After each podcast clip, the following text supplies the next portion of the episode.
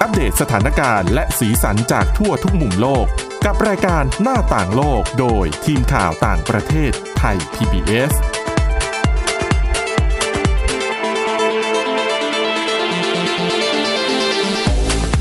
สวัสดีค่ะคุณผู้ฟังค่ะต้อนรับเข้าสู่รายการหน้าต่างโลกค่ะ ก็ทีมข่าวต่างประเทศไทย PBS ก็จะมาสลับสับเปลี่ยนกันนะคะนำเสนอเรื่องราว ในต่างประเทศที่น่าสนใจค่ะ วันนี้พบกับคุณทิพย์ตะวันธีรนัยพงษ์และดิฉันสวรักษ์จากวิวัฒนากุลค่ะ สวัสดีค่ะ ค่ะอะ วันนี้ก็มีเรื่องราวที่น่าสนใจมากมายนะคะเอ่อหลักๆเนี่ยเดี๋ยวเราไปดูเรื่องของการเลือกตั้งประธานาธิบดีสหรัฐอเมริกาดีกว่านะคะ เดือนพฤศจิกายนนี้แล้วก็ใกล้เข้ามาทุกทีดูเหมือนว่าตอนนี้ คู่แข่งตัวหลักค่ะๆ ก็น่าจะมีอยู่สองคนนี่แหละคือที่ต้องจับตานะใช่เพราะว่าคือก่อนหน้านี้อะฝั่งริพับลิกันเนี่ยก็รู้ค่ะกันอยู่แล้วล่ะว่าน่าจะเป็นโดนัลด์ทรัมป์นี่แหละ ไม่มีใครมาแย่ง ปกติตามธรรมเนียมเนาะถ้าอืมประธานาธิบดีสมัยแรกจะลงต่อสมัยที่สองก็ แต่ไม่ก็กใช่จะให้ว่าไม่เขาว่าแหละไม่สามารถ เปลี่ยนได้มีคนมาแข่งนะ ก็มีแหละแข่งได้แต่ว่าอืมโดยปกติแล้วคนที่จะชนะแล้วได้เป็นตัวแทนพรรคริพับลิกันลงชิงเนี่ยก็จะเป็นคนที่ได้ตำแหน่งประธานาธิบดีก่อนหน้านั้นอ่าอยู่แล้วใช่ก็คือในที่นี้ก็คือเป็นโดนัลด์ทรัมป์ใช่ส่วนฝั่งเดโมแครตเนี่ยก็คือค่ะปีนี้ก็ต้องหาน่าจะคนใหม่เออเออแล้วก็มีการแข่งขันกันนะนะคะ แต่ว่าดูดูแหมอันนี้ทรงความความเห็นส่วนตัวค่ะตัวเลือกดูไม่ค่อยน่าสนใจสักเท่าไหร่ ปีนี้อ่าอ่าฮะดังนั้นเนี่ยก็ ช่วงก่อนหน้านี้อะนะคะ หลายเดือนก่อนหน้านี้ก็คนที่เข้ามาชิงตำแหน่งตัวแทนของพรรคเดโมแครตเนี่ยก็ค่ะถอนตัวกันไปหมดละอืมก็เหลืออยู่คนเดียวตอนนี้ค่ะก็คือโจไบเดน ก็น่าจะเป็นโจไบเดนนี่แหละ ที่ค่ะที่เป็นตัวแทนของเดโมแครตในการลงชิงใช่เก้าอี้ผู้นำปลายปีค่ะอืมทีนี้ว่าด้วยการหาเสียงนะคะ เนื่องจากว่าสถานการณ์ปีนี้ไม่เหมือนกับการเลือกตั้งอืมที่แบบมันไม่เหมือนกับที่ไหนเลยแหละ มันไม่เคยเออเกิดมาก่อน ใช่ค่ะนะคะคือถึงแม้ว่าจะเทียบกับ 4 ปีที่แล้วก็ไม่ค่ะเหมือนนะค่ะ คือ 4 ปีที่แล้วก็ถือว่าเรื่องเทคโนโลยีเราก็โซเชียลแต่มีเดียก็มีสี่ปีก็มีที่แล้วก็เขาก็ให้ความสำคัญกับการหาเสียงทางแต่ไม่เยอะขนาดนี้โซเชียลมีเดียนะใช่เพราะว่าปีนี้มีโควิดไงอืมจะออกไปแบบเดินสายหาเสียงเหอะมือนไรเมื่ออะไรก่อนก็เป็นออนไลไม่น์ได้หมดนะนะคะใช่และนี่เป็นที่มาของเรื่องนี้ค่ะถูกต้องคือค่ะเป็นเรื่องของการหาเสียง รูปแบบเลือกการตั้หางเสียงที่ใช่เปลี่ยนไป เกือบจะในทั้งปหมลายดปีนี้อืมเขาบอกว่าการเลือกตั้งปลายปีเนี่ย จะถือค่ะเป็น คือไม่ใช่การเลือกตั้งหรอก คือการรณรงค์หาเสียงค่ะ เลือกตั้งประธานาธิบดีสหรัฐอเมริกาในปีนี้อะนะคะ ที่ค่ะจะเกิดขึ้นปลายปีเนี่ย เขาบอกว่าเป็นจะเป็นการหาเสียงครั้งแรกที่อาศัยเทคโนโลยี แล้วก็อาศัยเรื่องของดิจิตอลคือเป็นการหาเสียงในโลกดิจิตอลเป็นหลัก ใช่ เพราะว่าก่อนหน้านี้เนี่ย เวลาหาเสียงนี้หลัก ๆ ก็คือต้องเป็นแบบแรลลี่คือต้องออกไปใช่ยืนปราศัยคือหตามลายที่ๆคนต่างๆน่าจะต้องนึกภาพออกอะค่ะมันเป็นได้มันได้บรรยากาศได้ไงคุณทิพจย์วันริงๆดิฉันว่าตั้งแต่ก่อนโควิดก็มีนะค่ะก่อนโควิดก็ยังเห็นเห็นบรรยากาศนั้นกันอยู่พอมีนะคะพอมีเออที่ลงพื้นที่กันไปแล้วก็ค่ะหาเสียงแล้วก็มีคนไปชูป้องชูป้ายกันเยอะๆเพราะจริงๆอะแๆมันได้บรรยากาศไงคือมันไปแล้วแบบมันมีเสียงโหมันมีเสียงปรบมือแล้วมันอืมไปแล้วฟังแล้วฮึกเหิม เวลาปราศัยอะไรแล้วคนก็เฮ้เฮ้อย่างเงี้ยใช่ใช่เพราะจริงๆมันก็เป็นบรรยากาศที่คนคิดถึงอะ นั่นสิเอค่ะอมันคือชีวิตคือเนี่ยคือแต่พอเกิดโควิดเนี่ยแน่นใช่อนก็ทำกันไม่ได้นะคะค่ะแบบนี้ก็ไม่ว่าจะเป็นเรื่องของการลงพื้นที่ไปหาเสียง เรื่องของการหาเสียงในสหรัฐอเมริกาเนี่ยปกติเขาจะมีการจัดอีเวนต์ด้วยนะคะอืมไปแบบเคาะตามประตูบ้านก็มีอ่าไปแบบอื้อหือเยอะอะค่ะ ซึ่งค่ะส่วนใหญ่จะเป็นแบบ ไปลงพื้นที่อะไปเจอตัว บางทีก็มีระดมทุนด้วยใช่นะคะคล้ายๆกับบ้านเรานะคะยกเว้นเออเรื่องระดมทุนเนี่ยอาจจะใช่ใช่จะที่สหรัฐอาจจะอืมหนักกว่าเยอะกว่าเราหน่อยค่ะแต่ว่าพอเกิดโควิด -19 แบบนี้แน่นอนว่าการหาเสียงทั้งหมดนั้นแหละใช่ค่ะ ไปอยู่ในโลกออนไลน์หมดเลยนะคะค่ะแน่นอนว่าหนึ่งในนั้นตัวเครื่องมือสำคัญ ก็คือโซเชียลมีเดียค่ะสื่อสังคมออนไลน์ ซึ่งแน่นอนว่าถ้าเทียบ คือให้เทียบผู้สมัครจากสองพรรคเนี่ยโดนัลด์ทรัมป์กับโจไบเดนเนี่ยอืม คือถ้าถามว่าใครเล่นสื่อเก่ง เล่นโซเชียลมีเดียเก่งเนี่ยก็ต้องเป็นทรัมป์อ๋อทวีตทุกวันหาเรื่องทุกวัน ทวีตนี่ก็ไม่ได้ดีด้วย คือเหมือนเหมือนกะว่าทวีตเพื่อให้ถูกโจมตี เป็นประเด็นไงอ่า นักข่าวก็ชอบนะอ่าทวีตทรัมป์ก็มีประเด็นให้เล่นได้แบบว่าแทบทุกวันเลยบางคนก็ถึงขนาดแซวว่าเป็นประธานาธิบดีของทวิตเตอร์อย่างนี้ค่ะเออเออเพราะว่ามาออกนโยบายคือแทนที่จะประกาศออกหน้าจอหรือว่าอะไรไม่มีนะคะ ประกาศค่ะออก โพโพ่งออกมาเลยก่อนอืมเออแล้วก็มาแก้ไขกันทีหลังนั่นแหละค่ะก็คือทรัมป์เนี่ยถือว่าเป็นคนที่เล่นสื่อเล่นโซเชียลมีเดียเนี่ยค่อนข้างเยอะดังนั้นเนี่ยหลาย ๆ คนก็มองว่าทรัมป์เนี่ยออกตัวแรงและค่ะออกตัวมาก่อนด้วยนะคะ เพราะว่าค่ะเขาเนี่ยรู้ตัวอยู่แล้วว่าเขาจะต้องลงชิงสมัยสองต่ออืมดังนั้นเนี่ยเขาเริ่มที่จะหาเสียงเลือกตั้งมาตั้งแต่ปลายปีตั้งแต่ปีที่แล้วล่ะค่ะแล้วไม่ใช่แค่หาเสียงแต่ปีที่แล้วเขาก็เริ่มมีการสร้างฐานเสียงที่เป็น เป็นกลุ่มคนที่ใช้โซเชียลมีเดียอืมอยู่แล้ว ซึ่งเขาบอกว่าทรัมป์เนี่ยมีคนติดตามใน Twitter นะคะค่ะ81 ล้านคน อืมแล้วก็ตัวเลขเนี่ยคือไม่ใช่แค่ Twitter อย่างเดียวนะ Facebook หรือว่าค่ะโซเชียลมีเดียต่าง ๆ อื่น ๆ เนี่ยอืมก็มีคนติดตามเขาเยอะมากในขณะที่ตอนนี้โจไบเดนมีเพียงแค่ 5 ล้าน8แสนคน ใช่ น่าจะเพิ่งมาสร้างแอคเคาท์ช่วงจะใช่เลือกตั้งนี่แหละ คือ 81 ล้านกับ 5 ล้านอะนะคะ แต่ไม่เป็นไร เอาจริงๆของแบบนี้ถ้ามีทีมวางแผนยุทธศาสตร์ดีอืมๆมันตีตื้นขึ้นมาได้แต่แป๊บาบงคนเดียว เขาบอกว่าคืออย่าง 4 ปีก่อนเนี้ยโซเชียลมีเดียก็ไม่ค่อยไม่ค่อยบูมเท่าไหร่แล้วไบเดนก็ไม่ได้แบบก็ดูอายุอานามแล้วก็คงแบบว่าไม่ได้สนใจเล่ใช่เออเขาน่าจะอยู่คืเลี้ยงหลาคืนเขานะก็กะว่า เขาก็กะว่าเขาไม่ไม่ค่อยเล่นโซเชียลเหมือนกันแหละเออแต่ว่าหลายๆคนบอกว่าก็ตอนเนี้ยก็พยายามที่จะคือโจไบเดนพยายามที่จะยกระดับการรุก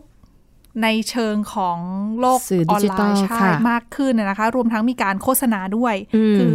ในสหรัฐอเมริกาเวลาหาเสียงเขามีลง ลงโฆษณาได้ อ่าใช่เออโปรโมตตัวเองได้ค่ะแล้วก็เขาบอกว่าไบเดนเนี่ยจะได้รับการสนับสนุน คือทรัมป์เนี่ยใช้โซเชียลมีเดียเก่งอยู่แล้ว มีฐานเสียงของตัวเองอยู่แล้ว มีอืมฟ a ซิลิตี้เกี่ยวกับโซเชียลมีเดียอยู่แล้วเนี่ยก็คือออกค่ะนำไปก่อนแหละ แต่ไบเดนไบเดนเนี่ยกำลังเหมือนสร้างฐานของตัวเองขึ้นมาอืมโดยที่ทำเองด้วยแล้วก็อาศัย ต้องมีทีมบริษัทแล้วก็องค์กรใช่เขาบอกว่า คืออันนี้ไบเดนอาจจะบอกอาจจะบอกได้ว่าไบเดนก็โชคดีส่วนหนึ่งนะคะค่ะเพราะว่าด้วยความที่ทรัมป์เนี่ยเป็นคน character แบบนี้อืมองค์กรต่างๆ หรือหน่วยงานหลาย ๆ หน่วยงานที่เขาใช้โฆษณาเก่งๆอะค่ะ ใช้โซเชียลมีเดียเก่งๆ เขาก็รู้สึกว่า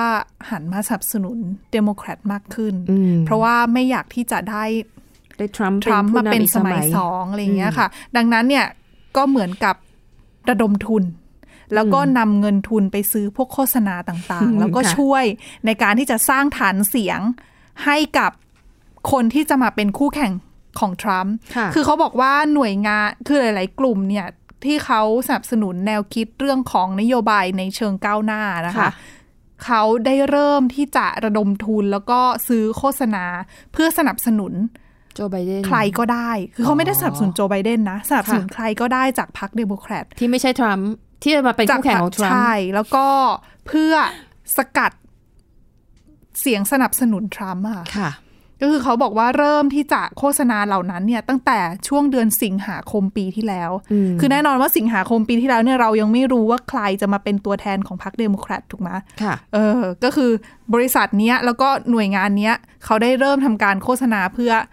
เพื่อบั่นทอนอืมคะแนนเสียงของทรัมป์อะนะคะ ค่ะ อืมก็หลาย ๆ คนก็มองว่านี่แหละไบเดนก็จะอาศัยความช่วยเหลือของหลาย ๆ หน่วยงานนี่แหละ ในการที่จะทำให้เขาตีตื้นขึ้นมาได้อะนะคะ ค่ะ อืม อันนี้ก็พูดถึงการรุกในเชิงของสื่อสังคมออนไลน์ใช่แม้ว่าโจไบเดนจะเริ่มต้นช้าแล้วมาทีหลัง และโดยส่วนตัวเขาอาจจะไม่ค่อย ไม่ได้เชี่ยวชาญเรื่องนี้อืมแต่บางคนเขาบอกว่าถึงขนาดไปเสียเงินจ้างอินฟลูเอนเซอร์เลยนะ คือคนที่เออไม่แปลกในโซเชียลมีเดียให้มาช่วยโฆษณาให้ให้ค่ะมาอะไรค่ะให้อะนะคะ ซึ่งเขาบอกว่าตอนเนี้ยตั้งแต่เมื่อต้นเดือนพฤษภาคมที่ผ่านมา คือหลายคนแบบก่อนหน้าเนี้ยทรัมป์จะ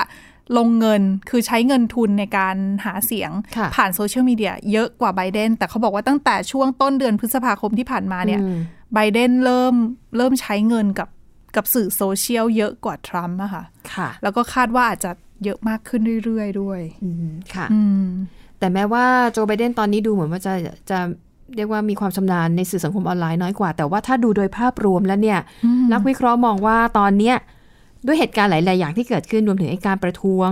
การเสียชีวิตของจอร์จฟลอยด์เนี่ยอืมถ้าโจไบเดนวางยุทธศาสตร์ดีๆ ไม่แน่นะ เลือกตั้งปลายปีนี้ โจไบเดนอืมอาจจะเอาชนะโดนัลด์ทรัมป์ได้นะคะ ก็ด้วยหลาย ๆ ปัจจัยแล้วกัน คือหนึ่งเอ่อ ทรัมป์ก็ทำตัวเองด้วยแหละนะคะ จากการกระทำจากการใช้คำพูดจากการทวิตข้อความอะไรที่ผ่านมาในช่วงที่มีการประท้วงเนี่ย มันทำให้กลุ่มคนโดยเฉพาะกลุ่มคนผิวดำไม่พอใจ อืมนะคะ อย่างเช่นอะเดี๋ยวจะใช้ความรุนแรงเดี๋ยวเราจะส่งทหารเข้าไป ผู้ว่าการรัฐใครไม่ทำเราจะส่งทหารไปเองอะไรแบบเนี้ยหนึ่งคนผิวดำอาจจะไม่พอใจทรัมป์แล้วเดือนพฤศจิกายนนี้คนกลุ่มนี้ อาจจะออกมาใช้สิทธิ์เลือกตั้งมากกว่าการเลือกตั้งครั้งที่แล้วอืมเพราะไม่อยากให้ทรัมป์ได้เป็นผู้นำต่อในสมัยที่สองค่ะดังนั้นคือจริงๆการเลือกตั้งสมัยที่แล้วเนี่ยสี่ปีก่อน คือเขามองว่าจริง ๆ คะแนนเสียงที่สนับสนุนฮิลลารีคลินตันเยอะกว่าทรัมป์นะ แต่ปัญหาคือคนไม่ออกมาใช้สิทธิ์อืมมันก็เลยทำให้เสียคะแนนส่วนนี้ไป แต่ถ้ารอบนี้คนผิวดำแล้วคิดว่าเออเขาใช้คำว่าอะไรนะ black voters matter อืม เสียงของคนดำเสียงโหวตคนดำมีความหมายและถ้าเขาออกมา มีลุ้น มีลุ้น แต่นี่เป็นแค่ปัจจัยหนึ่ง ยังมีอีกหลายปัจจัยที่เชื่อว่าโจไบเดนน่าจะได้แต้มต่อ แต่ว่าค่ะจะเป็นอะไรบ้าง เดี๋ยวมาต่อกันในช่วงที่2ค่ะ หน้าต่างโลกโดยทีมข่าวต่างประเทศไทย PBS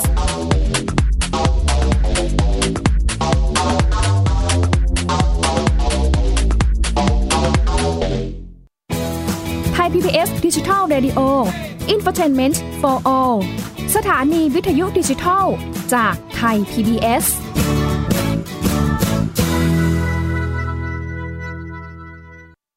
อยู่ที่ไหนก็ติดตามเราได้ทุกที่ ผ่านช่องทางออนไลน์ จากไทย PBS Digital Radio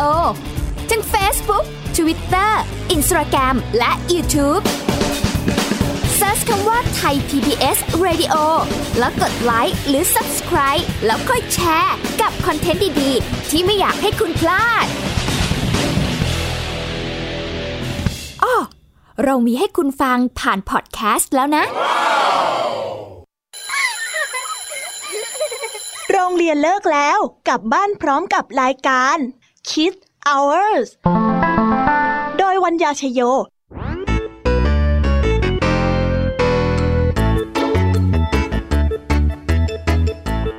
พบกับนิทานคุณธรรมสอนใจกับครูไหวใจดีว่าไม่ควรเชื่อคำพูดของคนพลาน นอกจากนี้ลุงทองดีกับเจ้าจ้อยยังมีนิทานสุภาษิตมาเล่าให้ฟังนี่พวกเอ็งเนี่ยนะ มันลิงหลอกเจ้ากันจริงทั้งยังมีนิทานเด็กดี และพี่ยามีเล่านิทานสนุกสุดหันษาให้น้อง ๆ ได้ฟัง ทุกวันจันทร์ถึงศุกร์ 17 นาฬิกา ทางวิทยุไทย PBS www.thaipbsradio.com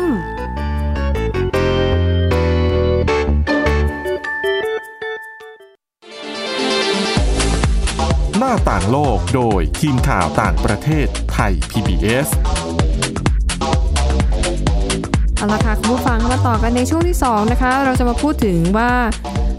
โจไบเดนเนี่ยจะสามารถมีแต้มต่ออะไรได้บ้าง ที่จะช่วยให้เขานั้นมีโอกาสมากขึ้นที่จะชนะการเลือกตั้ง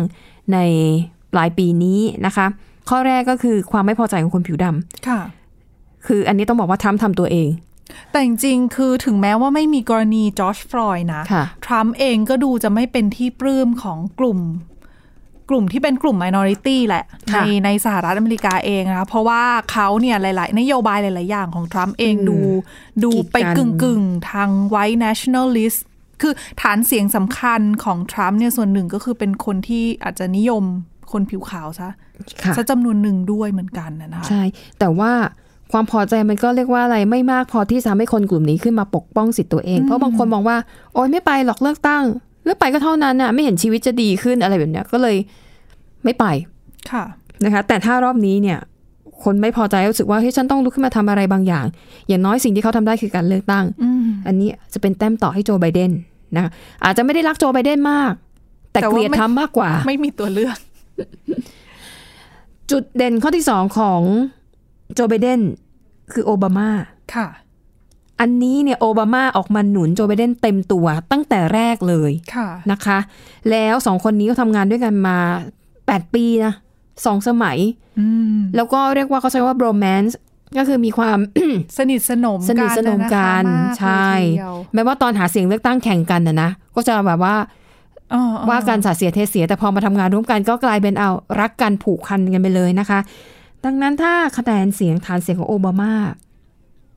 เห็นชอบคล้อยตามโอบามา อาจจะเทคะแนนให้กับโจไบเดนอาจจะรู้สึกเหมือนให้เลือกโจไบเดนก็เหมือนกับได้โอบามามาช่วยงานด้วย อาจจะเป็น คนให้คำแนะนำค่ะปรึกษาหรือว่าชี้แนะ นโยบายที่อาจจะเอื้อกับคนผิวสีอะไรมากกว่า นี่คือจุดเด่นข้อที่สองของโจไบเดนข้อที่สามค่ะ มีกระแสข่าวว่าด้วยความที่โจไบเดนก็ยังไงก็เป็นคนผิวขาวอะนะ มันอาจจะปัจจัยทั้งหมดอาจจะดึงดูดคนดำไม่พอ มีข่าวว่าเขาอาจจะเลือกคู่ชิงรองประธานาธิบดี ค่ะ เป็นผู้หญิงและผิวดำใครอะ มีมีเอ่ยชื่อมาแล้วสองสามชื่ออนะคะ คือหนึ่งเลือกคู่ชิงเป็นผู้หญิงนี่ก็ก็ถือว่าดูเป็นเสรีนิยมระดับหนึ่งค่ะแต่เป็นผู้หญิงผิวดำด้วยเนี่ยอืมคือสุดๆเลยนะ เพราะเรายังไม่มีคือสหรัฐอเมริกายังไม่มีใช่ผู้หญิงขึ้นมา ที่เป็นคู่ชิง แม้แต่คู่ชิงประธานาธิบดี ยังไม่เคยมีฮิลลารีคลินตันไงก็เธอแต่เธอก็ เธอไม่ได้ เธอไม่ไม่แต่ได้เธอไม่เป็ใช่นเป็นผิวดำ running mate อ๋อ หมายถึงผิวดำเออใช่ค่ะ ใช่ใช่ผู้หญิงที่เป็นผิวดำอืมอืมเออถูกนะค่ะ เลยบอกว่าเอ๊ะถ้าโจไบเดนใช้ยุทธศาสตร์นี้ มันน่าจะช่วยดึงคะแนนเสียงของคนผิว อย่างน้อย แต่ดิฉันว่า ไม่แน่นะ ไม่แน่ไม่แน่ ก็น่าจะดึงคะแนนเสียงได้ แต่ดิฉันก็ไม่แน่ใจว่า จะจะได้หรือเปล่าคือหมายถึงว่าในแง่ของ คือในสังคมคนอาจจะมองว่าเป็นการอสร้างภาพอย่างเงี้ยเหรอ อืมอืมนั่นสินะคะอะและนี่ก็คือเป็นจุดแข็งของ โจไบเดนแล้วก็มีอีกประเด็นหนึ่งนะคะที่มีพูดถึงบอกว่าเป็นประเด็นเรื่องของการเนี่ยถ้าช่วงที่มีโควิดระบาดเนี่ย จะให้คนออกมาลงคะแนนบางทีมันอาจจะดูแบบไม่ค่อยปลอดภัย อย่างนั้นเนี่ยถ้าจะให้ลงคะแนนผ่านทางเมลอืมเขาใช้คำว่าเมลคือจดหมายใช่ไหมหรือว่าไปรษณีย์ค่ะนะคะ ซึ่งจริง ๆ ตอนนี้หลาย ๆ เมืองหลาย ๆ รัฐเนี่ยเริ่มทำไปบ้างก็ใช้แล้วิวธีนี้กันนะนะคะ ใช่ แต่นี้ก็มีการเสนอว่า เอ๊ะถ้างั้นในการเลือกตั้งใหญ่ใช้วิธีนี้ให้หมดเลยดีไหมอืม นะคะ ซึ่งประเด็นนี้เนี่ยทรัมป์บอกว่าเขาบอกว่าทรัมป์เนี่ยพยายามขัดขวางค่ะไม่ให้ใช้วิธีนี้เพราะอะไรเออเพราะทรัมป์กลัวว่าวิธีนี้ทำให้คนลงคะแนนได้ง่ายขึ้น แล้วคนจะลงคะแนนกันเยอะขึ้น แล้วเสียงสใช่ไหมนับสนุนฝ่ายของคู่แข่ง อาจจะลงคะแนนให้คู่แข่งง่ายขึ้น เพราะว่าอย่างที่เล่าว่าการเลือกตั้งก่อนก่อนหน้านี้คือ มีหลายคนที่นอนหลับทับสิทธิ์แล้วมันเป็นฐานเสียงที่ทำให้คู่แข่งของทรัมป์เนี่ยแพ้นะคะ ก็เลยมองว่าทรัมป์ก็เลยกลัวว่า ถ้าเราใช้เลือกตั้งด้วยการส่งทางไปรษณีย์มันก็ง่ายสิ งั้นคนก็ลงคะแนนกันหมดสิ และคู่แข่งเขาก็จะมีคะแนนเพิ่มขึ้น แต่ว่าทรัมป์ก่อนหน้านี้เหมือนจะออกมาบอกว่าการเลือกตั้งด้วยวิธีนี้จะทำให้โกงได้อะไรอย่างนั้นไหมคะ คือใช่ก่อนหน้านี้เหมือนเขาไปวิพากษ์วิจารณ์ในในโซเชียลมีเดียนี่แหละ แล้วก็ถ้าจำไม่ผิดน่าจะเป็นทวิตเตอร์ใช่แล้วก็โดนทวิตเตอร์เขาเรียกว่าบล็อกปะคือ ติดแฟลกอะค่ะ อ๋อ ว่าให้ใช้วิจารณญาณในการอะไรอย่างเงี้ยเหรอประมาณนั้นนะคะจนทำให้เขาค่ะก็ยัวพอสมควรจนนำมาสู่เรื่องของการออกอืมกฎหมายเรื่องของควบคุมการใช้สื่อสื่ออืมแต่ว่าเรื่องการส่งลงคะแนนทางไปรษณีย์เนี่ยนะคะ ก็หลายหน่วยงานของสหรัฐก็ยืนยันว่าปลอดภัย แล้วก็โกงยาก เพราะอย่างที่บอกเขาไม่ได้เพิ่งใช้ค่ะเขาใช้วิธีนี้กันมานานแล้ว แล้วเขาก็รู้สึกว่า เอ้ยมันได้ผล แล้วแต่ก็ว่าปลอดปริภัมายณการใช้เมื่อก่อนกับ การที่เขาจะเอามาใช้ในการค่ะเลือกตั้งใหญ่เนี่ยฉันว่ามันโหว่าสเกลมันคนละสเกลเลยนะ การรักษาความปลอดภัยจะ ใช่ แล้วจะบอกว่าจะเพียงพอบัตรเลือกตั้งของไหมอะอเมริกาเนี่ยกายากมาก เพราะหนึ่งใบอะมันทุกอย่างอะ ทั้งอะไรนะ ทั้งสสเขตทั้งอะไรสสพุ่งตัวแทนระดับท้องถิ่นค่ะคือใบหนึ่งคุณเลือกประมาณเคยมีหกหกเจ็ดคนเคยนะมีกรณีคนกาผิดด้วยนะคะ ไม่แปลกดิฉันไม่อืมฉันเคยเห็นของจริงแล้วบอกโหเขาเข้าใจได้ยังไงอะแล้วตัวหนังสือมันก็เล็กมากเนื่องจาก มันใหญ่มาก แล้วการผิดก็ไม่ใช่เรื่องแปลกใช่นะคะ อันนี้อาจจะเป็นความยากและยิ่งถ้าเป็นพื้นที่ที่คนการศึกษาน้อยอะบางทีก็อาจจะไม่เข้าใจกระบวนการแล้วก็การผิดกลายเป็นบัตรเสียไปนะคะอืมและทั้งหมดนี้ค่ะก็คือปัจจัยที่เชื่อว่าถ้าโจไบเดนเนี่ยวางยุทธศาสตร์ตามนี้ก็น่าจะช่วยให้เขามีคะแนนเผลอๆอาจจะชนะการเลือกตั้งก็ได้นะ อืม ก็คืออย่าเพิ่งถอดใจว่าแหมค่ะ ไบเดนได้มาเป็นตัวแทนของเดโมแครตแล้วดูท่าทางแล้วจะไม่ได้หรือเปล่านะอะไรเงี้ยเพราะก็จริงๆตัวไบเดนเองก็ยังลุ้นได้ม่ค่อยู่นะคะ ไม่ค่อยเขาดูสาย soft เนอะเออ แต่ต้องดูจากแรงหนุนนะคะอะต้องดูนะว่าแล้วโจไบเดนอาจจะเดินตามแนวทางนี้หรือไม่อ๋ออีกประเด็นหนึ่งที่จะจะพูด ก็คือบอกว่าเออตามหลักการเลือกตั้งของอเมริกามันก็จะแบบแปลกๆหน่อยไม่ค่อยเหมือนเมืองไทย คือมันค่ะจะมีหลักว่าถ้าคุณชนะ รัฐไหนเนี่ยคุณจะกวาดคะแนนมของคณะผู้แทนของรัฐนั้นไปได้ทั้งหมด แล้วมันจะมีรัฐที่เรียกว่า swing state ก็คือ รัฐที่ค่ะไม่ได้ฝักใฝ่พักการเมืองใดพักการเมืองหนึ่ง คือมีโอกาสที่คะแนนเสียงจะเท เปลี่ยนข้างได้ตลอด ก็เป็นไปได้คือเหมือนใช่เป็นรัฐตัดสินชะตานั่นแหละ ถูกต้องแล้วมันค่ะมีอยู่3ามสี่รัฐก็เลยบอกว่าให้เล็งรัฐเหล่านี้ไว้ให้ดีแล้วเป็นรัฐที่คนผิวดำอยู่เยอะด้วย เออ ถ้าโจไบเดนเน้นไปที่กลุ่มเหล่านี้เนี่ยนะคะ แล้วก็ พยายามคว้าฐานเสียงให้ได้เนี่ยก็ถือว่าได้เปรียบมีความได้เปรียบเยอะทีเดียว แต่ศึกนี้ก็ต้องชิงกันหน้าดูนะคะ เพราะเป็นศึกของเรื่องการใช้สื่อ การใช้อืมข้อมูลข่าวสารด้วย เพราะว่ามันก็อย่างที่เราพูดถึงไปก่อนหน้าว่าการหาเสียงรณรงค์หาเสียงมาอยู่ในดิจิตอลมากขึ้นนะนะคะอ่าฮะหลายๆคนก็ออกมาเตือนนักวิเคราะห์ค่ะ แล้วก็ผู้เชี่ยวชาญบอกว่า พอการเลือกตั้งพอการรณรงค์หาเสียงไปอยู่ในโลกดิจิตอลมากขึ้นเนี่ยแน่นอนว่าเรื่องของการโฆษณาชวนเชื่อค่ะเรื่องของการให้ข้อมูลแบบผิดๆ หรือว่าทำให้เข้าใจผิดเนี่ยนี่คือในโลกออนไลน์มันมีเยอะมาก แล้วมันใชร์ไปเร็วมาก เขาบอกว่าการเลือกตั้งเนี่ยจะยิ่งทำให้สถานการณ์การปล่อยข่าวปลอมเออเฟแบกบนิเนี้วยส์เออเยอะมากขึ้นแล้วก็แพร่กระจายในวงกว้างมากขึ้นเนี่ยนะคะ ดังนั้นเนี่ยคนรับสื่อก็ต้องดูกันให้ดี แล้วก็ไม่ใช่แค่นั้นด้วย เขาบอกว่าการรณรงค์หาเสียงเนี่ยอาจจะเพิ่ม ทำให้คนเนี่ยใช้เทคโนโลยีต่างๆ เครื่องมือต่างๆ ในเรื่องของ GPS มากขึ้น คืออมเหมือนกับเราไปใช้อินเทอร์เน็ตมากขึ้นอย่างเงี้ย จะทำให้เราเปิดเผยข้อมูลค่ะ ส่วนตัวของเรามากขึ้น แล้วก็ทำให้ผู้ที่อาศคือคนที่หวังไม่ดีอะมาอาศัยประโยชน์จากข้อมูลเหล่านั้นค่ะ แล้วก็นำไปเหมือนกับใช้ในทางที่ไม่ดี แล้วก็เหมือนวางนโยบายต่างๆ ที่ค่ะอาจจะดึงคะแนนเสียงกันอะไรอย่างเงี้ยค่ะค่ะ ดังนั้นการเลือกตั้งในรอบนี้พวกบรรดาบริษัทที่ทำเกี่ยวกับเอ่อสื่อสังคมออนไลน์ทั้งหลายก็ต้องปรับตัวอย่างที่เราเห็นนะใช่ทวิตเตอร์เนี่ยเวลาที่ทรัมป์แบบโพสต์คำพูดขึ้นมาแล้วบอกว่า เราก็ต้องขึ้นคอนเทนต์ว่าเหมือนกับอ๋อพูดง่ายๆคือโปรดเอ่อเนื้อหานี้อาจจะไม่ค่อยถูกไม่ต้องงั้นต้องใช้อาจจะวิจารณญาณในการตรวจสอบใช่ข้อมูลข้อเท็จจริงก่อน ไม่งั้นตัวเองอาจจะถูกใช้เป็นเครื่องมือทางการเมืองก็ได้นะคะ อย่างปีใช่ที่ การเลือกตั้งคราวที่แล้วที่เป็นปัญหาใหญ่ก็เรื่องของ Cambridge Analytica ที่อาจจะใช่เป็นข่าวใหญ่เลยที่เราค่ะเคยติดตามกันอยู่อะนะคะค่ะ แล้วก็ช่วงนี้ก็จะมีข่าวไอ้พวกนี้เรียกว่าเขาเรียกว่าเป็นฟาร์มที่มันเป็นศัพท์เทคนิคที่เรียกว่านะ คือมันเป็นองค์กรเป็นกลุ่มคนเนี่ยแหละที่ทำหน้าที่รับจ้างสร้างกระแสบนโลกออนไลน์นะคะ เช่นเ